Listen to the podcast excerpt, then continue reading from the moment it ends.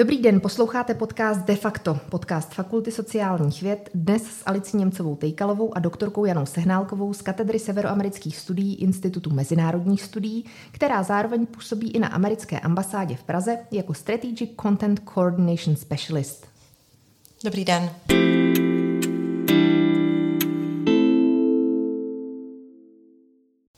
Natáčíme podcast v době, kdy se celá řada studentů rozhoduje, jestli nastoupí nebo nenastoupí na, vaši, na naši fakultu, na váš obor. Proč by měli studenti studovat severo, severoamerická studia? Protože je to nesmírně zajímavé.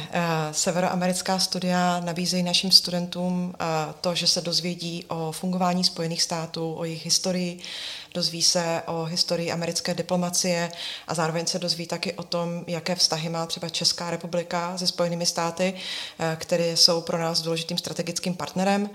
Takže pokud někdo chce rozumět americké politice, americké společnosti, chce třeba vědět, o čem se zpívá v hiphopu, tak proto by měl si určitě vybrat americká studia.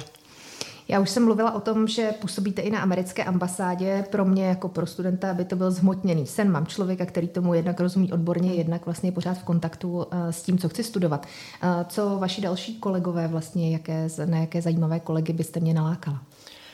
Hmm, máme Všichni moji kolegové jsou uh, skvělí akademici, mají vynikající publikační výsledky, takže uh, myslím si, že po komkoliv šáhnete z katedry severoamerických studií, tak se určitě uh, pobavíte a, a zároveň se dozvíte spoustu zajímavých věcí, protože máme kolegy, kteří se zabývají třeba uh, historií původního obyvatelstva ve Spojených státech, máme kolegy, kteří perfektně rozumí americké ekonomice, máme kolegy, kteří rozumí třeba vztahům Spojených států s asijským regionem, máme kolegy, kteří se zabývají českoamerickými vztahy, takže ta plejáda je poměrně široká a myslím si, že všichni mají co nabídnout.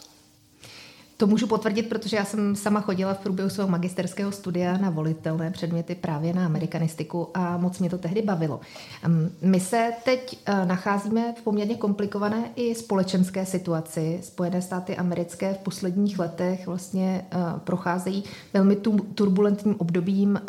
V podstatě se dá říct, že od voleb prezidentských, které vyhrál Donald Trump, je to jedna taková komplikovaná situace za druhou.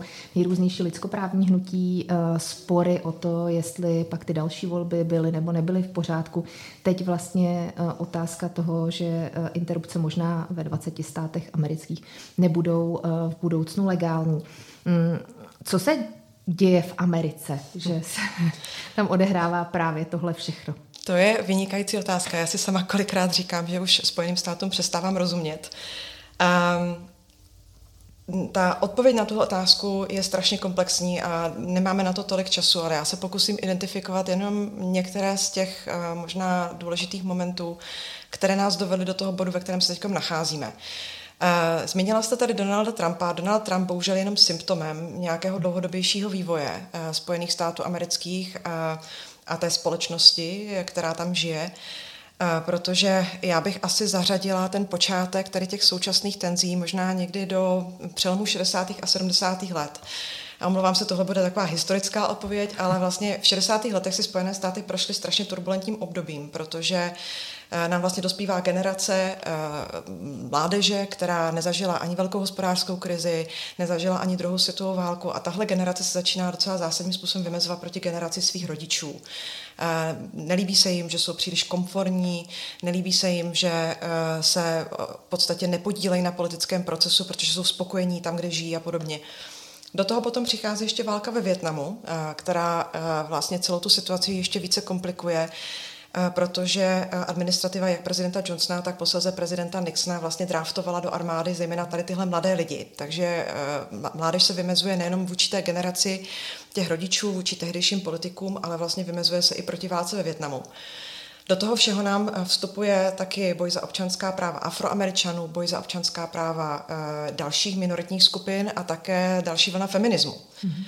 Takže tohle všechno v těch šedesátých a sedmdesátých letech vytváří takovou téměř jako třaskavou situaci, na kterou potom část americké společnosti reagovala tím, že měla pocit, že se Spojené státy vlastně morálně rozkládají, že Spojené státy už jaksi nesplňují ten příslib toho amerického snu a snaží se vrátit k těm kořenům. A v tom návratu v těch, k těm kořenům vlastně je i návrat nějakým těm tradičním náboženským hodnotám. A, a vlastně v, v tom návratu k těm kořenům je také návrat k té myšlence, že Spojené státy by měly být zemí pouze pro bělochy, mm. a, což se projevuje u části a, a společnosti ve Spojených státech amerických. Takže a, ta reakce vlastně potom a, vedla ke sformování hnutí Nové pravice. A, ta má poměrně velký vliv a, i na ideologii republikánské strany. Takže nám vzniká tady vlastně ten zajímavý, ta, ta zajímavá transformace jak amerického politického života, tak vlastně i amerického voličstva. A uh, tu pšenku, kterou jsme zaseli v těch šedesátých a sedmdesátých letech, vlastně sbíráme nyní. Já to můžu ilustrovat právě uh, konkrétně na tom rozhodnutí Roe versus Wade z roku devatenáct set sedmdesát tři. Protože vlastně předtím, než se otázka potratů dostala do agendy republikánské strany, tak část republikánů, zejména ti, kteří žili v Nové Anglii, tak dokonce podporovala zákony, které by legalizovaly potraty. Třeba New York někdy na přelomu šedesátých a sedmdesátých let schválil zákon, který potraty ve státě New York legalizoval. Podobně taky Ronald Reagan, když byl guvernérem Kalifornie, tak taktéž podpořil relativně v té době liberální zákon vůči potratům. Ale tohle se všechno změnilo vlastně v reakci na to rozhodnutí Roe versus Wade, protože spousta těch konzervativců, a tím nemyslím politických konzervativců, ale spíše těch konzervativně smýšlejících osobností a osob, včetně samozřejmě členů různých náboženských mm. skupin, tak prostě měla pocit, že tohle je ta poslední kapka, která vlastně povede k tomu morálnímu rozkladu Spojených států amerických. Takže proti tomu začali bojovat. A uh, nutno říct, že to samotné rozhodnutí bylo už v tom roce devatenáct set sedmdesát tři kontroverzní, protože ty důvody, uh, které, na kterých bylo postavené uh, tohle rozhodnutí, tak uh, už kritizovali v té době někteří příslušníci t- těch soudních elit, protože uh, tvrdili, uh, že právo na soukromí, které je vlastně citováno v tom odůvodnění Roe versus Wade, v té ústavě nikde není. Mm-hmm. A to, co v ústavě explicitně není, tak podle uh, těch tradicionalistů uh, v, v soudní větvi uh, znamená, že takovéhle právo při, připadá jednotlivým státům. Čili to je přesně ta situace, ve které jsme nyní, kdy soud v případě Dobbs versus Jackson rozhodl, že právo na soukromí není nikde explicitně v ústavě Uh, řečeno, takže tím pádem to rozhodnutí ohledně potratu spadá na, do, do gesce jednotlivých států, takže na jednotlivých státech, jak k tomu, jaký k tomu zaujmou postoj. No a do toho potom, já se omlouvám, naopak je to hrozně zajímavé, proniká vlastně ještě jako jeden další docela důležitý fenomén, a to je samozřejmě ta obecná polarizace americké společnosti, která má ale docela i významnou geografickou uh, úroveň. Mm-hmm. A to znamená, že vlastně v posledních letech, nebo v posledních možná několika desítkách let vidíme to, že když vy se někam stěhujete ve Spojených státech, tak nedíváte se jenom na ceny nemovitostí a jestli tam jsou dobré školy, ale díváte se taky, jak ten konkrétní okrsek volí. Mm-hmm. Takže málo kdy se stává, že by se člověk, který je přesvědčením republikán, přestěhoval do demokratického okrsku a naopak. Což vede k tomu, že vlastně v některých státech opravdu už žije téměř republikánská anebo naopak demokratická většina.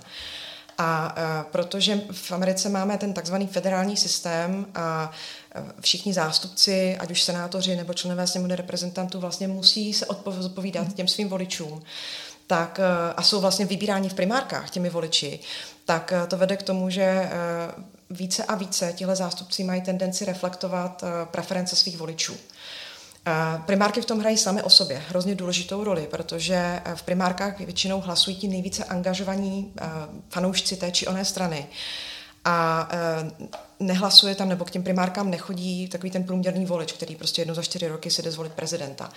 A to právě bohužel vede k tomu, že v tom výběru v těch primárkách potom vítězí ti buď to hodně levicoví, anebo naopak hodně pravicově orientovaní politici, kteří potom mají tendenci na té federální úrovni prosazovat spíše, řekněme, ty extrémnější názory. Takže to je jenom několik úrovní celé tady téhle debaty a celé téhle změny, kterou si Spojené státy za posledních třicet čtyřicet let prošly. V souvislosti s tím posledním rozhodnutím Nejvyššího mm. soudu Spojených států amerických se mluví o tom, že ale není ani tak úplně pravda to, co se strhlo vlastně okamžitě po tom rozhodnutí, že soudci vlastně, kteří jsou nominovaní demokraty, takže fungují lépe. Hodně se mluvilo o tom, že pokud chcete vlastně, aby tam byli lepší soudci, pojďte na podzim k volbám, zvolte jiný kongres, aby to vlastně bylo, bylo smysluplné. Ale připomíná se i to, že pro Baracka Obamu bylo velmi důležité ze začátku jeho funkčního období tenhle rozsudek vlastně vtělit do zákona, federálního zákona, aby vlastně se nemohlo stát, že se nějakým způsobem zase přehodí zpátky a že si ho bude nejvyšší soud vykládat jinak. A nakonec se Barack Obama sám rozhodl, že to pro něj není tak legislativně důležité, respektive jeho vláda tehdy bez pochyby k tomu měl politické důvody, proč to neudělal. Tak dá se čekat, že ve chvíli, kdyby to byla opravdu ta plně demokratická většina, takže to bude jinak a že Joe Biden prosadí takovýhle zákon, federální zákon. To je dobrá otázka, je to trošku věštění z křišťálové koule, hrozně záleží na té momentální situaci. A Barack Obama totiž spoustu svých priorit musel odsunout na další kolej nebo na druhou kolej z důvodu toho, že například jako prioritu si stavil, stanovil reformu zdravotního systému. A ta trvala poměrně dlouho, protože vlastně do implementace těch jeho priorit zasáhla ta finanční krize v roce dva tisíce osm dva tisíce devět, takže s tou zdravotní reformou on potom uspěl vlastně až v roce dva tisíce deset a utratil na tom poměrně obrovskou, obrovskou míru svého politického kapitálu. Uh, takže uh, já se trošku obávám, že tohle bude i případ uh, tady téhle hypotetické situace, kdyby demokraté ovládli uh, sněmovnu a senát uh, v těch dalších volbách v, v letošním roce v listopadu. Uh, že těch, těch otázek tam bude tolik a uh, samozřejmě pro některé voliče otázka přístupu k potratu nebo naopak zakázání potratu zásadní a rozhodují se podle, t- podle toho uh, v tom, komu hodí ten hlas. Mm. Ale zároveň američtí voliči vždycky nejvíc asi ve volbách slyší na, na ekonomické otázky. A to je právě ta velká proměna, která si myslím, že bude hrát docela důležitou roli v těch letošních volbách, protože ekonomická situace prakticky nikde ve světě není ideální. A ceny ve Spojených státech, stejně jako v České republice, šly hodně nahoru. A myslím si, že pokud Biden nebude schopen s, se svými partnery v, v Senátu a v Kongresu, tedy ve sněmovně reprezentantů, nabídnout nějaké lepší řešení nebo nějaké vůbec řešení, které by americkým rodinám pomohlo přežít tady tuhle krizi, tak si myslím, že tohle ho bude stát politické body, bude to stát politické body i demokraty. A, takže otázka jako nějakého celonárodního zákona, který by povoloval potraty, bude spíše na druhé, možná třetí či čtvrté koleji. Takže nečekám to navíc, jako zatím to vypadá, že v těch volbách s největší pravděpodobností spíše vyhrají republikáni a ti mají zase trošku jiné plány. Ti se v momentální fázi volební kampaně prsí tím, že by chtěli rádi schválit celonárodní zákon, který by vlastně potraty plošně zakazoval. Což je docela zajímavé, protože samozřejmě to legislativní řešení by bylo rozhodně ideálnější než rozhodnutí nejvyššího soudu.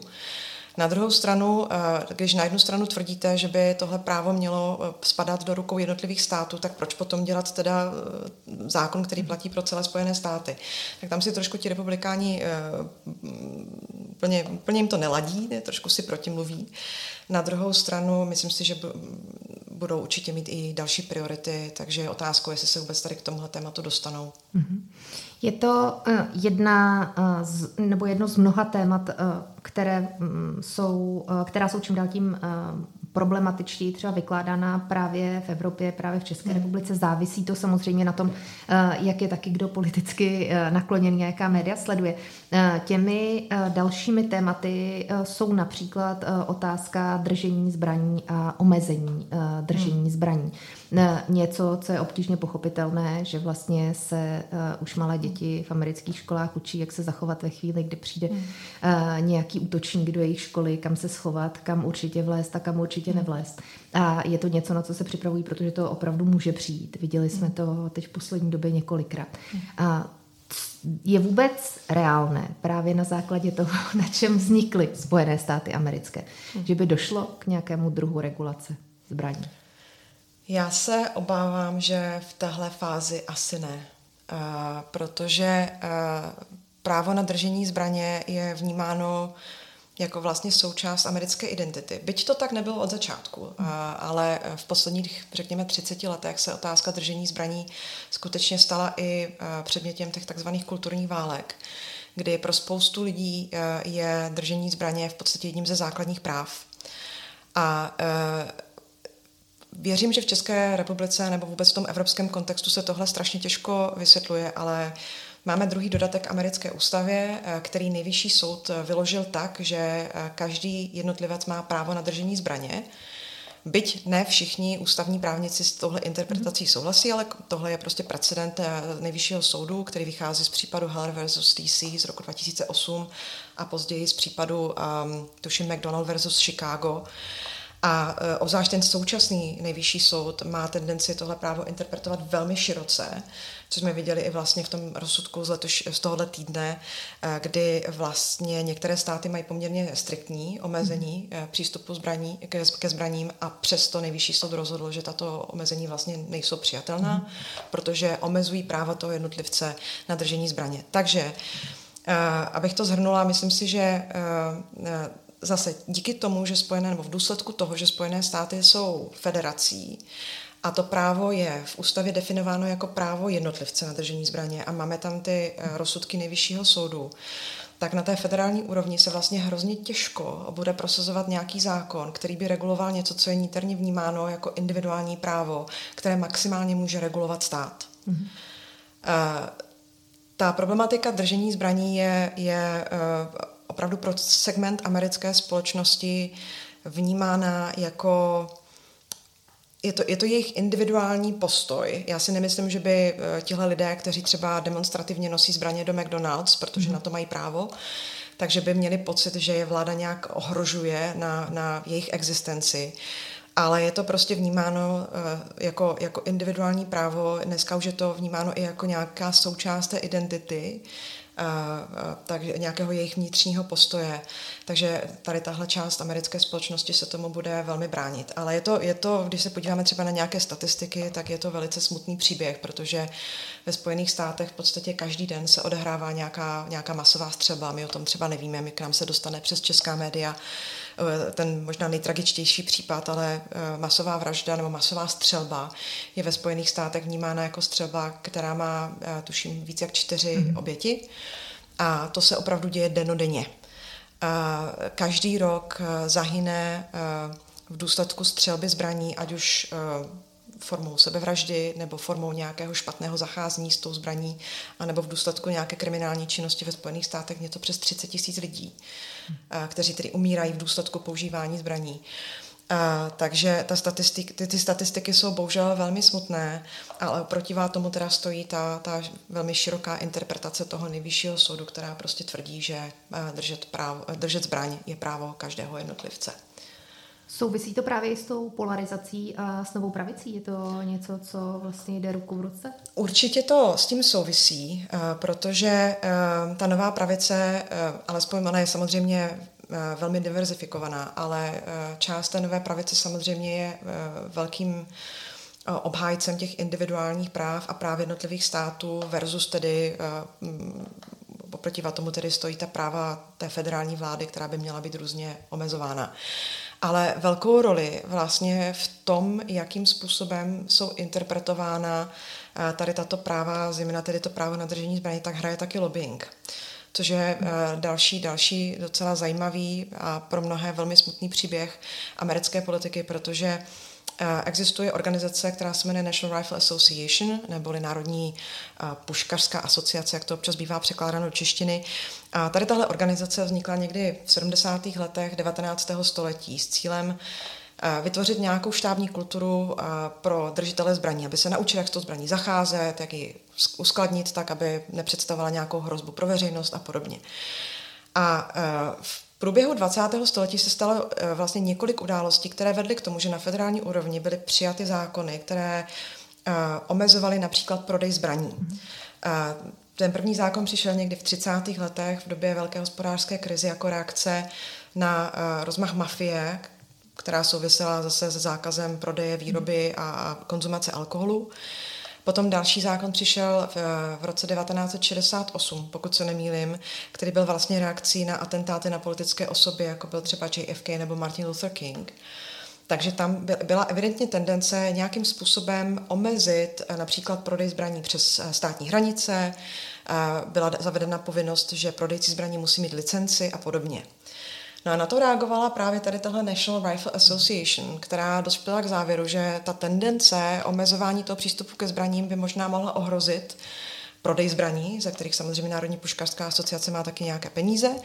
Takže vytvořili jakousi lobbystickou větev, která se tuším jmenuje uh, uh, Legal Action, uh, si takom nespomenu přesně, jak se jmenuje ten název, a ta lobbystická větev uh, má vlastně za úkol lobovat jednotlivé politiky uh, uh, za uh, co nejmenší angažmá v té proti, uh, řekněme, zbraňové legislativě. Uh, a tady tahle organizace má obrovské množství peněz, která, které vydává na lobbying. Pokud to třeba porovnáme s, s penězmi, které mají k dispozici organizace, které naopak bojují za omezení mm-hmm.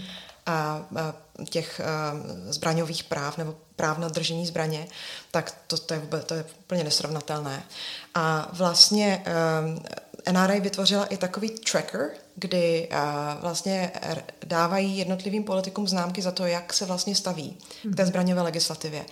A samozřejmě, pokud uh, jste zastáncem uh, práv na držení zbraně, tak se určitě půjdete podívat na tady tenhle ranking a podíváte se, jestli třeba váš politik uh, zastává omezení, anebo naopak bojuje za co nejširší interpretace toho druhého dodatku, a mnoho lidí podle toho taky volí. No a samozřejmě ruku v ruce s tím jdou příspěvky na volební kampaně, což vytváří takovou velmi bizarní symbiózu mezi politiky a tou N R A, mm-hmm. kdy vlastně politici sami dost často prostě nechtějí omezovat ty zbraně, protože od N R A mají peníze. Nutno ale říct, že ve Spojených státech má zbraň ve své domácnosti zhruba třicet procent obyvatelstva, mm-hmm. takže rozhodně to není věc, která by byla jako mainstream. A tady těch třicet procent obyvatelstva ty zbraně většinou nějak sbírá, takže mají doma nějakou kolekci. A pro spoustu lidí je to vlastnictví zbraně důležité ani ne kvůli tomu, že by bránili svobodu, ale prostě to mají jako obživu. Chodí lovit někam do lesa nebo chodí uh, trávit volný čas tím, že prostě střílí na nějaký let, let, letající terče a podobně. Uh, takže uh, i třeba Bernie Sanders, taková t- t- ten představitel toho velmi progresivního, progresivního křídla demokratické strany, ve svém domovském státě Vermont vlastně reprezentuje zastánce co nejmenšího omezování práva na držení zbraně, protože ve Vermontu prostě půlka populace chodí lovit, lovit anebo si chodí zastřílet na letající, na letající cíl. Takže eh, ono je tam i tenhle rozměr, kdy vlastně to držení té zbraně má i tuhle poměrně praktickou stránku a vlastně tihle lidé jako rozhodně se neseberou a nepůjdou někam vystřílet půlku nějaké školy. A, ale... Eh, tím, že vlastně je tam to propojení s tou, s tou N R A a těmi politiky, tak to vytváří takovou poměrně dost nebezpečnou situaci, která potom brání schválení nějaké federální legislativy. Vy jste mluvila hodně o lobbingu a o příspěvcích hmm. na politické kampaně. To je věc, která je velmi aktuální i v současné České republice, byť si to asi před třeba deset až patnáct lety nikdo nedokázal moc představit. Přímé volby prezidenta je taková investice do volební kampaně velmi nezanedbatelnou. Je to něco, s čím už Spojené státy americké mají uh, historickou zkušenost, která je opravdu uh, dlouhodobá. A uh, to téma příspěvku bylo vždycky kontroverzní. Z hlediska toho, kdo si takzvaně kupuje toho svého kandidáta a kdo může vlastně vstoupit do politiky, kdo si může dovolit, kdo má ten kapitál vlastně stát se politikem. Myslíte si, že je něco, z čeho by se Česká republika mohla poučit právě ve Spojených státech amerických, co by tady neměla připustit v téhle oblasti financování politiky? To je velmi dobrá otázka. A já bych možná začala tím, že ten politický systém ve Spojených státech se od toho českého značně liší. Tam je ve Spojených státech vlastně jsou, jsou kandidáti, více kandidáty sami za sebe a za nějaké názorové postoje než za tu politickou stranu. Což u nás vlastně takhle nefunguje. U nás většina těch kandidátů je na nějakých kandidátních listinách a jsou nějak zavázáni vůči té straně. Takže tam, tam to srovnání úplně vlastně nefunguje. A třeba u kandidátů do Senátu nebo u prezidentských mm, kandidátů? Mm, uh, no, uh, ve Spojených státech jako existuje legislativa, která vlastně uh, nutí všechny politické kampaně, aby byly co nejvíce transparentní. A myslím si, že možná tohle je, tohle je určitě věc, kterou uh, bychom měli velmi protlačovat, dodržovat i u nás v České republice, abychom prostě měli, měli představu o tom, kdo na kterého kandidáta přispívá. V, ve Spojených státech existuje organizace, která se jmenuje Federal Election Committee, čili je to federální, federální výbor, který dohlíží nad prav, dodržováním pravidel voleb a také velmi pečlivě zkoumají financování různých politických kandidátů, takže je možné vlastně prozkoumat, kdo komu platí politické kampaně. A existuje na to několik docela šikovných nástrojů, které vlastně monitorují a, a, a vytváří různé podskupiny podle typu průmyslu či různých organizací, které podporují toho či onoho politického kandidáta. Je to všechno dostupné online. Takže voliči, kteří mají o to zájem, tak se můžou poměrně detailně dozvědět, kdo, jaká firma, jaká organizace podporuje jejich politika. Tak to si myslím, že to je jako super, nicméně v České republice taky máme poměrně transparentní způsob voleb, pokud tedy kandidát ty volby, nebo vyhlásí, že tedy kandiduje, to je ale trochu jiná kapitola. Ve Spojených státech se pokoušeli omezit to utrácení na volby, nebo ten takzvaný election spending, tím, že vlastně zavedli možnost veřejného financování voleb. Mm-hmm. Což se ale ukázalo jako neúplně ideální způsob, protože poslední kandidát, který přijal veřejné financování voleb, byl John McCain v roce dva tisíce osm. A tam se ukázalo, že v momentě, kdy kandidát odmítne to veřejné financování a začne sbírat peníze od těch drobných střadatelů, a nutno říct, že většina těch peněz na kampaně přichází od těch drobných střadatelů, jsou prostě částky deset patnáct dolarů, tak, že je v podstatě schopen kampaň, která přijme to veřejné financování, nadkrásno převálcovat. Takže od té doby vlastně žádný z těch prezidentských kandidátů veřejné financování voleb nepřijal a od té doby cena těch voleb vlastně neustále roste. Takže myslím si, že bychom se spíš měli poučit z amerických chyb, ale tím, jak je ten český systém nastaven trochu jinak, tak já tam úplně, kromě toho důrazu na tu transparentnost a na to vědění, kdo koho podporuje, jako úplně nevidím něco, čím bychom se rozhodně měli inspirovat. Mně šlo především o to utrácení, vlastně no. to, kdo potom uh, může být vlastně tím kandidátem, ať už nejvíc je to vidět v senátních volbách, nebo mm, potom těch mm. prezidentských, kde samozřejmě, jak máte pravdu, že volby do poslanecké sněmovny mm. nebo na lokální úrovni, tam pak hodně hraje roli právě ta příslušnost mm. k té kandidátní listině, mm. ale tady to bývá vidět uh, rozdílné možnosti vlastně jednotlivých kandidátů v tom, uh, co si zaplatí Přesně za, tak, no. za kampaň jako takovou a kdo je pak tedy ten, kdo se stává tím renomovaným kandidátem. Průměrně to vychází, že pokud kandidujete ve Spojených státech na místo člena sněmovny reprezentantů, tak vás to, měli byste mít k dispozici aspoň jeden a půl milionu dolarů. A u toho senátu je to někde kolem, myslím si, že deset milionů. A to jsou opravdu jako šílené částky a pro spoustu těch kandidátů je to dost vlastně prohibitivní, protože pokud se třeba podíváme na, na obnovu tady těchto dvou legislativních částí americké vlády, tak se bavíme o v těm jednom volebním cyklu se nám obmění třeba deset procent té sněmovny nebo, nebo toho senátu, což zejména prostě u té sněmovny je to strašně málo a to, že někdo v té politice už je, má tu zkušenost, tak má samozřejmě přístup zdarma k médiím, může vůči svým voličům mluvit o tom, co se mu podařilo nebo jí podařilo prosadit nebo nepodařilo. A tohle jim vlastně strašně nahrává v, v tom, že velmi jednoduše se jim podaří získat to místo znovu. Takže bohužel, zrovna teď jsem o tom někde četla, nevím, jestli to dokonce nebylo v Respektu, psali o tom, že vlastně ta americká vláda není vůbec dneska reprezentativní vůči americké společnosti. Vlastně průměrný věk členů sněmovny je někde kolem šedesáti pěti let, u, u senátu je to ještě výš.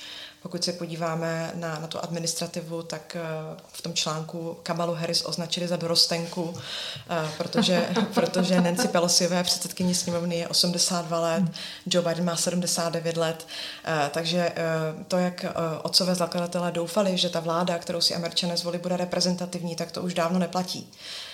Což je velká škoda a je to, je to podle mě něco, na čím by se američtí voliči měli zamyslet, ale je to vlastně něco, na čem bychom se měli zamýšlet i my tady u nás v České republice. Uh, já to u toho nechám, nebudu to dál rozvádět radši. Skončila jste moc hezky. Já si myslím, že to je moc pěkná tečka za naším dnešním podcastem. Mějte se moc hezky a budu se těšit zase někdy naslyšenou. Moc děkuji za pozvání.